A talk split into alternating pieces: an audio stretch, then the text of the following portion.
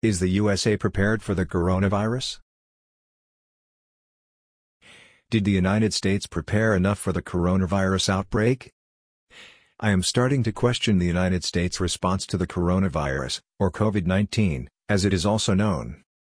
While the markets continue to sell off, the U.S. government, hospitals, and the average person, all seem somewhat complacent. I also think this applies to Europe and other parts of the world, where everyone was more interested in keeping travel open and minimal screening measures. Let me first say that this is not a political post about President Trump. I think this goes far beyond him. Many of these government officials, at all levels, have been working forever in their respective jobs. Many are just complacent and too comfortable in their civil service positions. Local, state, and federal leaders all had time to prepare.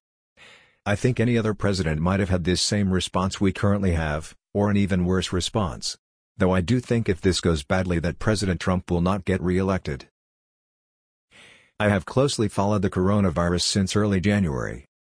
I first posted about it to friends on social media on January 20th, with an article from Bloomberg saying that two were dead, and hospital workers have contracted the virus. I don't think anybody really cared or paid attention to my little post. My gut told me this was going to be something much bigger, and I guess that intuition was right. Let me jump back to those points I made in the opening paragraph. I will list and expand on them below. 1. Government. The United States government has had over seven weeks, or so, to prepare. Yet, just now they are scrambling to fix their virus testing kit screw-up. The kits they sent did not work, not only that, there are not even near enough of the broken or working ones to go around. As of today half the country does not even have testing kits, including New York City. The FBI just put a face mask order in a week ago, instead of a month ago. They also realize now how short we are on basic items that first responders and other will need. This goes all the way down to the state and local level. Nothing was stopping your local officials from ordering these supplies. Instead most of them just sat around watching China try to contain it on the news for the past month. The government also claims they stopped some China flights and monitored certain people, at first one, then five airports.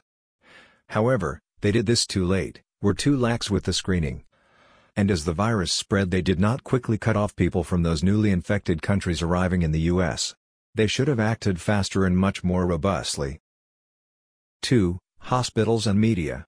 I saw a number of people who work in the medical field post the same things. Mostly a USA Today article about how the flu is worse than coronavirus.